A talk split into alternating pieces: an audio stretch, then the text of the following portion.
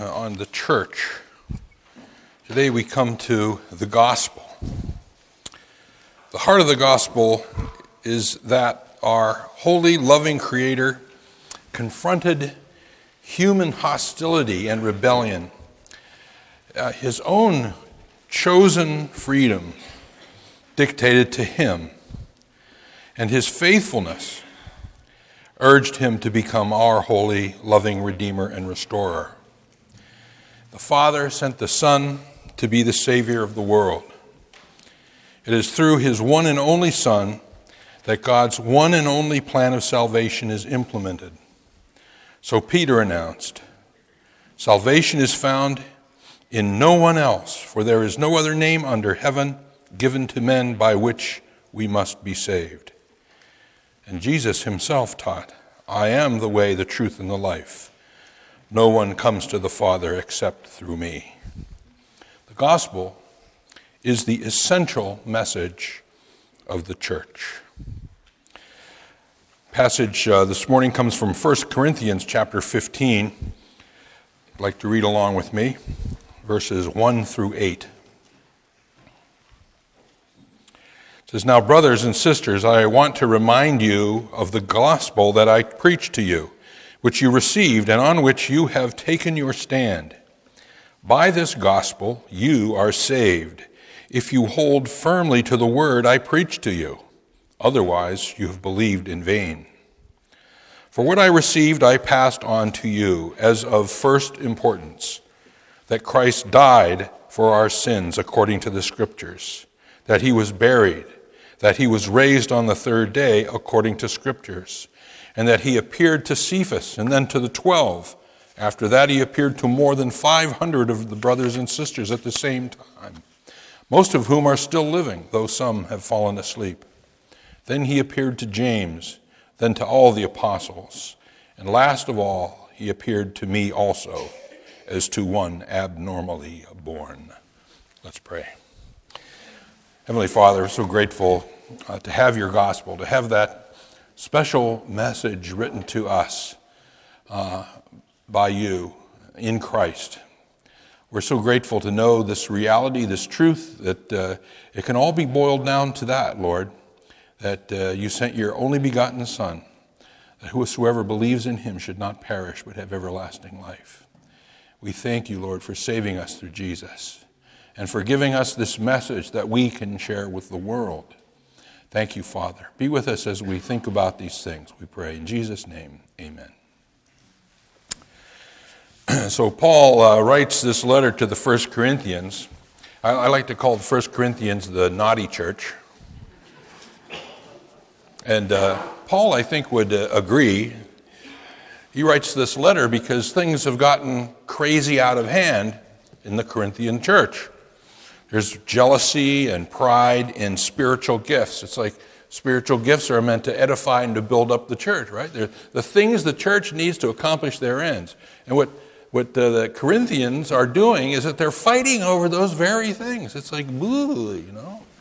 Dudes, dudettes, what's going on? So, jealousy and pride in spiritual gifts. There's also disunity. They've forgotten that they are one in Christ, that Jesus is the reason that they exist, that they all are uh, to be faithful to Him. They are influenced by sin. Sin is rampant in the church, and they're not doing anything about it. They're not correcting each other, not, they're not encouraging one another, they're not praying for one another and confessing their sins. They're just uh, living like pagans, evidently. And in addition, there are doctrinal problems. Paul is so concerned with this that he's like saying to them, you know, remember the gospel. The gospel made you who you are. If you don't believe that you are new in Christ, then your faith has no strength to it. It doesn't exist. It's all in vain. You're saying you're one thing, but you behave like you're another. So Paul starts out in verse 1 of this passage. He says, I remind you, brothers and sisters, it's a mild rebuke of the gospel that I preached to you. They had received it, you see, but they didn't fully understand it, evidently. And Paul's making this point because uh, it's not very long into the establishment of this church, and they're behaving like the gospel didn't come to them, like Christ didn't save them from their sins, that the Holy Spirit has not transformed them into this body of Christ, the people of God, temple of the Holy Spirit. So Paul is saying, look, you know, you've made this profession and you're not living by it. So clearly something is out of whack, something is haywire here. He says, You have received it, but you don't understand through the thing by which you are saved. It's the second plural present, present middle indicative. Blah. Yeah, i have to sit down after that. but it refers to the idea that, uh, that their salvation has this moment in history, right? It, it's, uh, it has a, that moment when they first believed, and then it continues to unfold for them the story of their salvation, their sanctification. They're, they're standing up to temptation, they're, they're being Christians, right? He says, he's reminding them of that process, that, that once and for all, and the progressive sense of the gospel. He says, We do not exhaust the meaning of salvation by our experiences when we first believe. Salvation goes on from strength to strength and from glory to glory. So something's happened to the Corinthian church. They're off the track, the wheels have come off, so to speak. He urges them to hold fast to what they first believed. These two expressions here are cutting. The first, Paul reproves their carelessness or their fickleness because the sudden fall is evidence that they never understood what had been delivered to them in the first place, or that their knowledge had been sort of loose and floating. They're not really, uh, in their hearts, they aren't really convinced of what they believe. Uh, and that's the proof of that is it uh, vanished so quickly among them. The second, he warns them that they had needlessly and uselessly professed allegiance to Christ. If it's true that everything is gone, right, that they're not even trying, they're not even being Christians, they're not listening to the commands of the Lord, they have not experienced that transformation of the heart, then what they're professing is useless. It will bring them nothing. If people profess to believe the gospel but have not given due consideration to what that implies and what it demands, they do not really trust Christ. They haven't given themselves to Jesus. Their belief is groundless and empty, and they lack saving faith. Paul is talking here about the kerygma, the, the, the message, the proclamation of the gospel of our Lord Jesus Christ it becomes key to the idea of what a church is. Yeah, we, we have these names. We're called the, the people of God, the body of Christ, the temple of the Holy Spirit. That, that's all true. And, and we do. We cling to the idea that Scripture, the Word of God, is super important. So we believe in preaching it and teaching it. So it's not just, it's not just uh, uh, the, the things we do in the service, the liturgy, etc., uh, or even the, the regularity with which we get together. But it is the reality of who Jesus is and who he has called us to be. That's the important thing. So we read his word because that is what he says to us. We enjoy that relationship with him. Right? And we, we put together our understanding of who God is from that scripture. Right?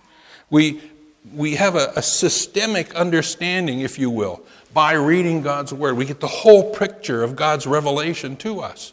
And so we understand more and more. We seek that out. We love to hear it. We enjoy uh, having that. And finally, uh, at, le- at, least at this point, the, the gospel becomes the, the, the, the, the message itself. Jesus Christ. He is the message. And if we lose that, if we lose our understanding of it, if we don't pay any attention to it anymore, we try to water it down and make it into something else, then our profession of being a church is, means nothing. We are nothing without Jesus, without that foundation. We are vain in our understanding.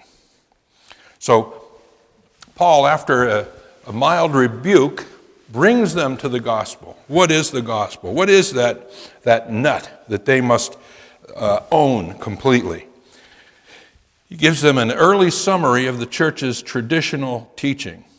But Paul is not giving views that he made up himself, uh, as some modern scholars maintain.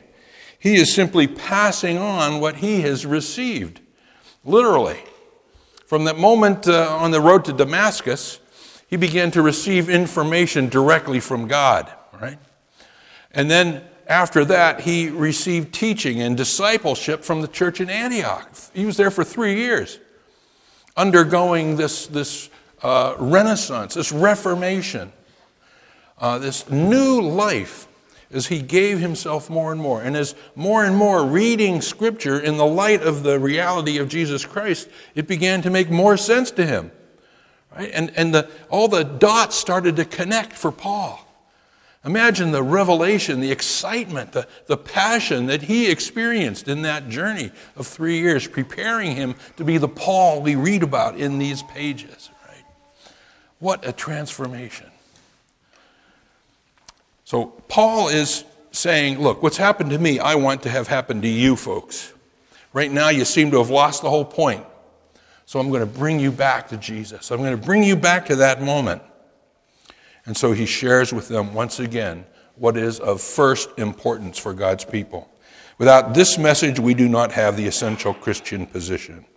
So he shares with them the truth that Jesus died for our sins in accordance with Scripture.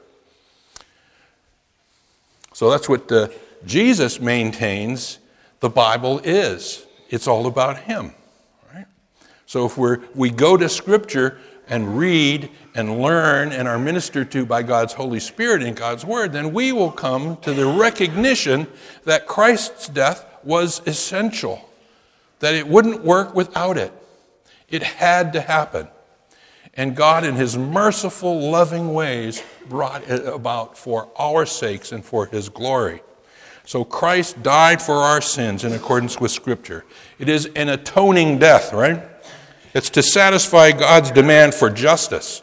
It's a requirement that bridges the chasm of sin. It reconciles the sinner to the Savior. If that doesn't happen, it doesn't work. We can only die for our own sins, and when that happens, we are destroyed. Only God could come and die for someone else's sins. The perfect lamb, the lamb without blemish, offered up for the sins of the world. Only Jesus could do that. The gospel also tells us that he was buried. You know, we, we hop over that very often in the Apostles' Creed. It almost seems like, you know, it's superfluous. Well, yeah, he's dead. Of course you'd bury him, right? Well, it's important that Scripture is saying that he died. He actually died. He didn't swoon, he wasn't faking it. This wasn't all made up, right? Jesus died for our sins and he was dead. He suffered a punishment meant for us. And on the third day, once again, in accordance with Scripture, this was all told to us beforehand, right? So when we saw it, we would realize it and see it as the truth. He was raised on the third day in accordance with the Scriptures. Jesus overcame sin and death. The Father accepts Jesus' work as sufficient for the salvation of humankind and the reconciliation of sinners. We are counted as pure and perfect, obedient children because of what Jesus did. And Jesus is raised from the dead as an affirmation of the effectiveness of Christ's work. Now we are able to live according to God's desire for us. We undergo a transformation. We go from being dead to being alive, being children of darkness to being children of light. We are now the people of God in truth, not a hoped for thing. We are there in Christ. If God can change a sin laden, dead Jesus into an eternally glorious, living King Jesus, then he can change us from dead in our sins to life in obedience eternally. And that's the gospel. We are changed forever by Jesus. If you believe that and live according to what God desires for you, then you are a Christian. and we are the church. Not only that, but after these lessons, right? God doesn't want to keep it a secret, so Jesus goes and he shows himself to the people. It's like uh, on the road to Emmaus, we were talking about this in Sunday school this morning. Why didn't Jesus reveal himself at the first? Well, I think it's like this. You know, Jesus comes, and unbeknownst to these two guys, he tells them the story from Scripture, shows them from Moses through the prophets that the Scriptures are about Jesus. That he, w- he had to die for our sins, that he had to be buried, that he had to be raised from the dead. He had to become our King forever, our Savior and Lord. Right? And he taught that to these two men on the way to Emmaus. And when the story was all done and they were sitting there, most likely going, hmm, I don't know. That was the moment when he revealed himself, right? Here's the story, and here I am standing before you. Proof of the pudding. Proof that Jesus is who he says he is. So, in this passage, Paul is saying to these Corinthians look, Jesus died for our sins. He was dead. He was buried. He rose from the dead. He invites us by faith to come into fellowship with his Father, something that we could not do before he died. But now we can by right of his resurrection. And to prove it, I show myself to you, to these messengers, to these apostles who will carry the message to us. He shows himself to Cephas. It's uh, Peter's uh, Greek name, Cephas, Simon Peter, we know him as. And then to the 12, even though it's just 11, but they were called the 12, right? Then he appeared to more than 500 brothers and sisters. 500 brothers and sisters. Then he appeared to James, his own brother, or half brother. Then to all the apostles including the women who saw him at the tomb. And last of all, to one ultimately born, he appeared also to me. It's, it's, it's like the, the Apostle Paul was the one who, who got drafted. All the others were invited, right? All the others were invited, but Paul was drafted on the road to uh, Damascus. Why do you assault me, Paul? You know, who's speaking to me? Paul says, It is I, Jesus, whom you persecute. right? Mind blowing. Paul says, you know, if you, if you had gone through with what, what I have gone through, you, would, you wouldn't be doing the, what you're doing. You wouldn't be living the way you are living, O Corinthians. You would shape up, right? The glory that is God has been bestowed upon you. Jesus died for your sins. Get it together. This marks you as different from the rest of the world. You are a people ordained for eternity. Shape up. Now, the upshot of all of this is there is but one gospel, one reality. Whoever might preach it. And we hear it from, you know, not only the apostles, but for instance, from my mom and dad. My mom and dad shared the gospel with me. And, and you have a similar story. You may have read it in the Bible, but you heard it from someone you trusted, someone who loved you and whom you, you love back. Whoever we hear it from, it's one gospel. It has the power of the Holy Spirit and of the truth, of the will of God behind it. And it overcomes sin and death. It plucks us from the gutter, from the overwhelming flood, and sets us on the rock. One reality Paul has stressed that he received the gospel. He did not originate it. He has listed some of the more important points in the apostolic message, in particular, the strong evidence for the resurrection, which is the proof. That's the proof. Now he is able to say that, th- that this is the common message of preachers Christ and Him crucified, he says. He's reminding the Corinthians that what he has shared with them, what they have received, although maybe not understanding the full implications of it. They're learning that now. We preach and continue to preach the gospel, Paul says, the authentic gospel that all the apostles preach and make their habit to proclaim. This is what you believe, Paul says to the Corinthians. This is the basis of their faith. It was this message and not another that they believed when they became Christians. Anything else is innovation. Paul dissuades them from making things up, making a new gospel. Return to what you first knew and loved. Return to the joy of God's salvation. Paul defends the gospel. So, Paul views the gospel as centering upon Jesus Christ and what God has done through him. We must not think, however, possibly like the Corinthians thought, that these were merely facts to, to learn and to memorize, become liturgical, if you will, with no real heart behind them. Not that liturgy is that way, but it can be that way sometimes. So the Corinthians are not to do that. They are to understand the, the facts as representing reality. This stuff happened. God has done this. Jesus is raised. You believe in him. Change your ways. Be transformed. Be like the Philippian jailer, for instance, from Acts 16. You know, here was a guy who was just living his life. He got these charges, arrested, you know, brought to the jail and put in there to stand trial the next day, which was always the way the Romans did it. You know, you weren't in jail a long time. You would be there until you were tried, and then you would go off to the sentence, whether it was death or slavery or salt mines or whatever. You would wait for that moment. So the jailer has these guys, right? And uh, the, the, whole church, as small as it was, was praying for them, right? And uh, all of a sudden, there's an earthquake and the, and the jail doors fly open. The jailer sees this, and immediately he knows, being a good Roman uh, employee, he knows that if he loses his charge, what was going to happen to the prisoners will happen to him.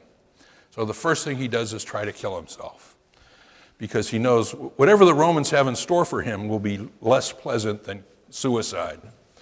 But as he does that, the apostles say, Wait, don't. You know, we're all still here. Guy's mind is blown. So he, you know, he just becomes immediately a changed man, grateful for what has happened. So he invites everyone home. Right? So the jail is can't hold you anymore. Come to my house. You know, stay with me. And so they go and they have supper and they fellowship, and the apostles explain to him the gospel. And now he knows why. He knows the why for the salvation in the jail. He knows the why for the, for the earthquake. He knows the why for the jail doors flying open. He knows the why.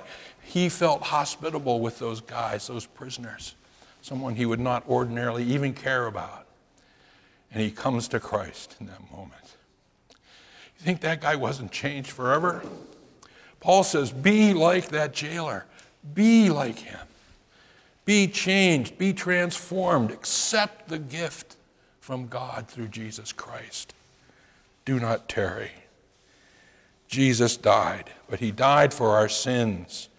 Nor is the resurrection of Jesus an isolated event, it is the beginning of the general res- resurrection of all believers.